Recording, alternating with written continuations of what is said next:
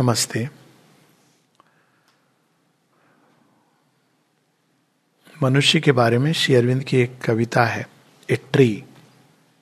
A tree beside the sandy river beach holding to the skies topmost boughs like fingers to the heaven they cannot reach this is the soul of man his body and brain hungry for earth his heavenly flight detain हम सबके अंदर ये दो प्रवृत्तियाँ होती हैं, एक जो संसार की ओर खींचती है एक जो भगवान की ओर खींचती है। अब इसको सुलझाने का प्रयास, क्योंकि इन दोनों को देखने से बाहर से देखें तो लगता है दो विपरीत दिशाएँ हैं। जब हम संसार में रमते हैं तो भगवान को भूल जाते हैं। जब भगवान में होते हैं तो कुछ देर के लिए संसार विलुप्त हो जाता है। लेकिन रियल पर्पस योग का है इन दोनों को जोड़ना। वो सूत्र ढूंढना जिससे ये दोनों जुड़ सके। तो अब इस सर्च में लोगों की कई धारणाएँ बनी, संसार के बारे में, भगवान के बारे में। प्रारंभ जब भगवान को खोजने की ओर मुड़ते हैं तो जब जाते हैं तो देखते हैं, अरे ये तो अद्भुत आनंद। उस आनंद के बाद, शांति के बाद जब संसार को देखते हैं तो समझ नहीं आता है कि ये सच में इन्हीं सृष्टिकर्ता से क्या ये प्रकट हुआ है। क्या इन्होंने ये संसार की रचना की है? तो वहाँ पे एक कंसेप्शन जीवन का ये है कि ये इल्यूजन है। ये एक डिसेप्शन है, ये एक छल है। इस सेंस में माया माया का ओरिजिनल मीनिंग ये नहीं है कि ये तो एक प्रतीति है, ये रियलिटी नहीं है। रियलिटी तो गहराई में है। अब समस्या होती है कि यदि ये प्रतीति है तो कौन इसको अनुभव कर रहा है और ये प्रतीति किसने इस तरह से बनाई, किसने मुझे इल्यूजन में ट्रैप कर दिया? तो स्पष्ट है कि एक बहुत ही अपूर्ण उत्तर है और ये केवल जो आधा अधूरा एफर्ट करके संतुष्ट है, उनके लिए ठीक है। कि भाई, अब हम तो चले गए माउंट में हमने तो अब हम स्वर्गवासी तो नहीं, कैलाशवासी हो गए। अब हमको लेना देना नहीं है दुनिया से, उनके लिए ठीक है। अब वो दुनिया को उन्होंने माया इल्यूजन जो भी कह दीजिए, लेकिन इससे संसार की समस्या तो सॉल्व नहीं होती है। तो ये कंसेप्शन माया का इस प्रकार का है। लेकिन इसके ओरिजिन में क्या है? माया शब्द का अर्थ होता है जो सीमित कर देता है, किसको? अनंत को। प्रतीति क्या होती है माया में? जो अनंत है, वो सीमित हो गया। वो माँ धातु से बना है। तो माँ से माता, मात्रा, वहीं से माया भी आती है। माता क्या करती है? अपने घर में धारण करती है, एक सीमित भ्रूण रूप दे देती है। मात्रा, दवाई में कहते थे हम, इतनी मात्रा डोजेस तो माया जो असीम है, अनंत है, उसको one should become the many एक, कई बनना चाहते हैं तो वो पहले उनको सीमित। अब इसको ऐसे करें कि आपको आइसक्रीम बनानी है। तो आप कैसे करेंगे? आप थोड़ी कोई एक हंडी में डाल देंगे इतनी बड़ी, या कढ़ाई के अंदर और सब दूध वो करके आप ठंडा कर देंगे तो आइसक्रीम बन गई। हाँ पर भगवान को तो वैरायटी चाहिए।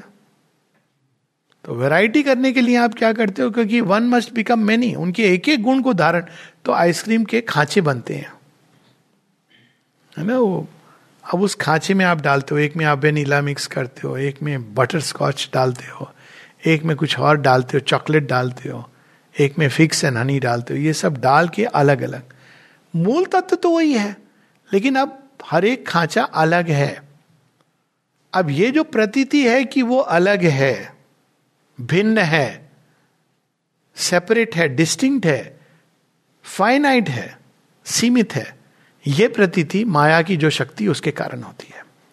और ये even gods are subject to it क्यों? क्योंकि वो सीमाबद्ध अगर नहीं होगा तो सृष्टि का पूरा संतुलन बिगड़ जाएगा। अब शिव जी अगर बोले, नहीं, मैं तो क्रिएट करूँगा। ब्रह्मा जी, आप किनारे हट जाओ, अब शक्ति तो है उनके अंदर।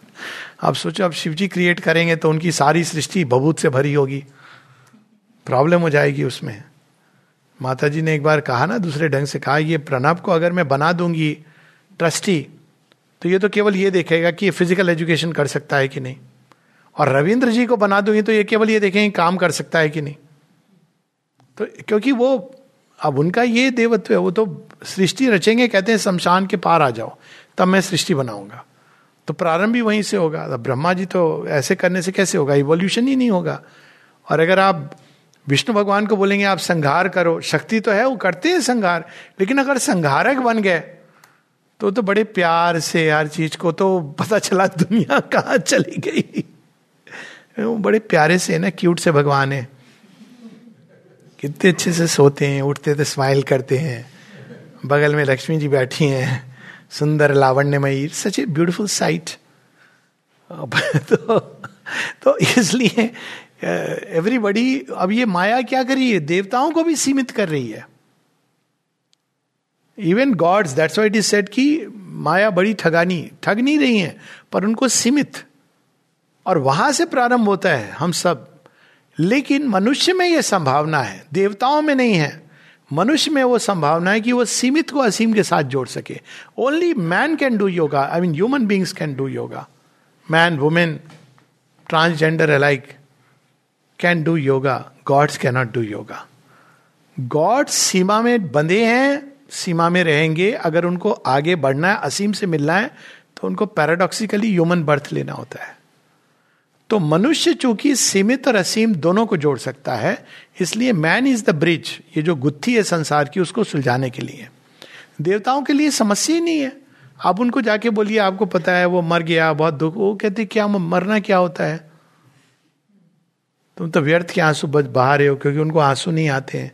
हमारे अंदर ये प्रॉब्लम कहते हैं, क्या प्रॉब्लम है? दे डोंट अंडरस्टैंड इसीलिए जो अवतार लेते हैं, भगवान वाई ही तो जब मानव रूप के अंदर आप ब्रिज बन सकते हो, क्यों? ये जो शरीर है, ये जड़ तत्व से बना है और ये प्रकृति को बिलोंग करता है। लेकिन हमारे अंदर एक दूसरा बीइंग है जो ईश्वर को डायरेक्टली बिलोंग करता है।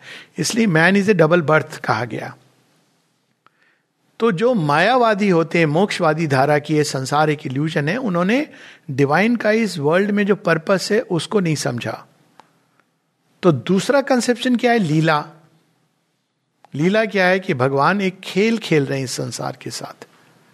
ऐसा नहीं कि उन्होंने एक संसार के साथ एक छल किया, कपट किया, एक अजीब से रचना की जो वास्तव में इल्यूजन है जिसमें हमको ट्रैप किया। वो लीलार्थ। अब लीला क्या है इसमें? इट इज़ ए प्ले अब प्ले में क्या होता है? प्ले का पर्पस होता है डिलाइट और प्ले में सक्सेस फेल्योर नहीं होती है। प्ले में आप सक्सीड करो या फेल करो। आप ग्रो करते हो।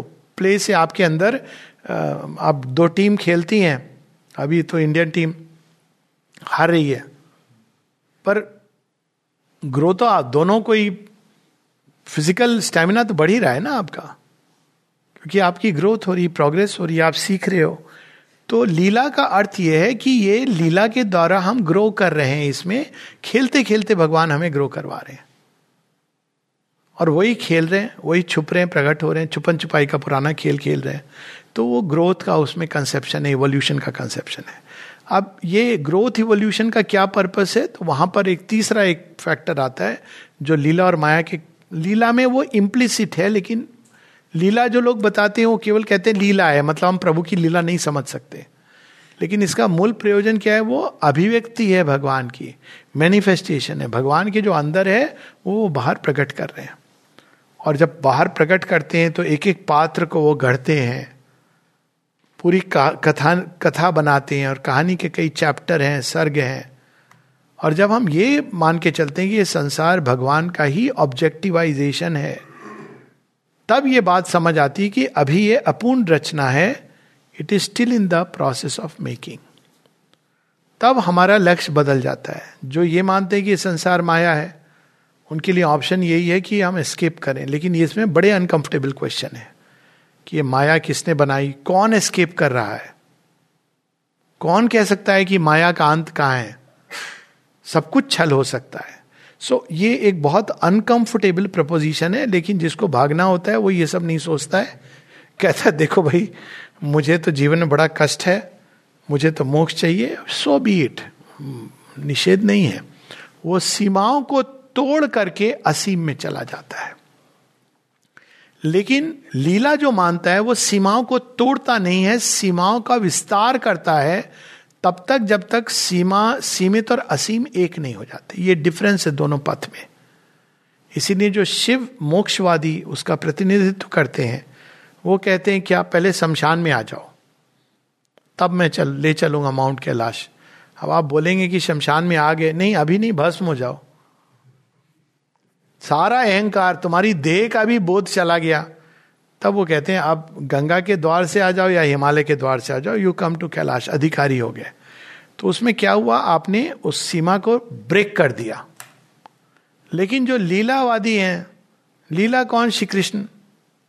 अर्जुन कह रहा है, मुझे जाने दीजिए प्लीज़ मुझे भी मोक्ष चाहिए। देखिए ना कितने लोग चले गए। वो विदुर भी गए वो भी गए तो श्री कृष्ण कहते, कोई नो लोक संग्रहार्थ अब क्या कर रहे हैं? अर्जुन की सीमाओं का विस्तार कर रहे हैं। उसका स्टैंड पॉइंट क्या है? बड़ा इगोइस्टिक स्टैंड पॉइंट है। लड़ेगा तो ईगो एस्केप में भी ईगो अब वो उसके स्टैंड पॉइंट को एनलार्ज करते हैं। पहले कहते हैं, तू अपने स्वधर्म का पालन कर। तू क्षत्रिय है, केवल अपने लिए नहीं लड़ रहा है। ये सब लोग जो पीछे खड़े ना, तेरे पीछे खड़े दे डिपेंड ऑन यू पहले तो उसका एनलार्ज करते हैं कॉन्शियसनेस फिर कहते हैं कि देख तो अगर अपने केवल स्वार्थ को लेकर के जाएगा तो that is not the path तो स्वधर्म का पालन कर। फिर वो उसका और विस्तार करते हैं। पूरी विश्व चेतना, विश्व में जो कुछ हो रहा है, पूरी कॉन्शियसनेस उसकी ये सब जगह वो देखने लगता है कि भगवान का कैसे प्रकटन हो रहा है। फिर कहते हैं नाउ यू वर्क फॉर लोक संग्रहार्थ for the march of humanity तो अपने लिए युद्ध नहीं लड़ रहा है। बात यह है कि तू तो अगर युद्ध नहीं लड़ेगा तो अधर्म का राज्य होगा। और ये जो पूरे लोग हैं उनकी जो अवनति होगी तू इसका कारण बनेगा। तो अर्जुन कहते हैं बात तो बड़ी लॉजिकल है।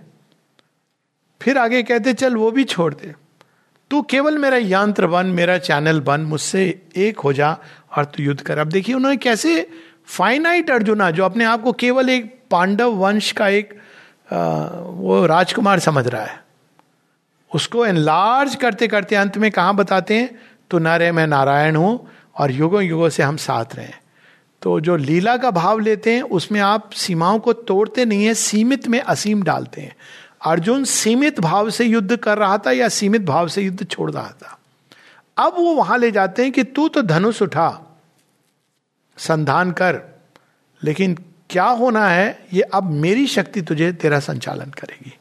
तो लीलार्थ में you enlarge the consciousness progressively till it becomes one with the divine without breaking the boundaries but the boundaries become conterminous with the infinite तो वो भाव ईश उपनिषद में हम जगह जगह देखते हैं, संभूति, असंभूति, विद्या विद्या अंधकार और प्रकाश। तो दैट इज़ द डिफरेंस माया का कंसेप्शन एक सीमित नैरो कंसेप्शन है। और माया जिस तरह समझी जाती है ओरिजिन में माया is the power to limit लेकिन लिमिट क्यों किया? ताकि लीला के द्वारा उसका एक्सप्रेशन हो सके। दो विरोधात्मक चीज़ें नहीं है। लेकिन जिस सेंस में यूज़ होता है कि अरे तो प्रभु की माया है, इसलिए शेरविंद एक जगह कहते हैं, आप माया को नहीं जीत सकते हैं। क्यों? क्योंकि ये भगवान की माया है। तो क्या हमको जीतना है? कहते हैं, मोह को जीत सकते हो। यू कैनॉट स्ले माया यू कैन स्ले मोह। मोह क्या है? इग्नोरेंट अटैचमेंट जब तक अर्जुन इग्नोरेंटली अटैच था, मोह से, तब तक वो भयभीत हो रहा था एस्केप रूट ढूंढ रहा था। लेकिन जब वो अवेकेंड हो जाता है, तब वो मोह को उसने स्ले कर दिया है। माया अब भी है, अर्जुन अर्जुन है। भगवान श्री कृष्ण की विभूति है, युद्ध लड़ेगा, लेकिन अर्जुन का इनर स्टैंड पॉइंट चेंज हो गया है। तो ये डिफरेंस है दोनों में। एक इल्यूजन मानता है संसार को छोड़ना चाहता है, दूसरा संसार को भगवान का प्रकटन उत्तर उत्तर प्रकटन, उसमें पार्टिसिपेट करना चाहता है, यंत्र बन के for the delight of the divine for the play of the divine नमस्ते।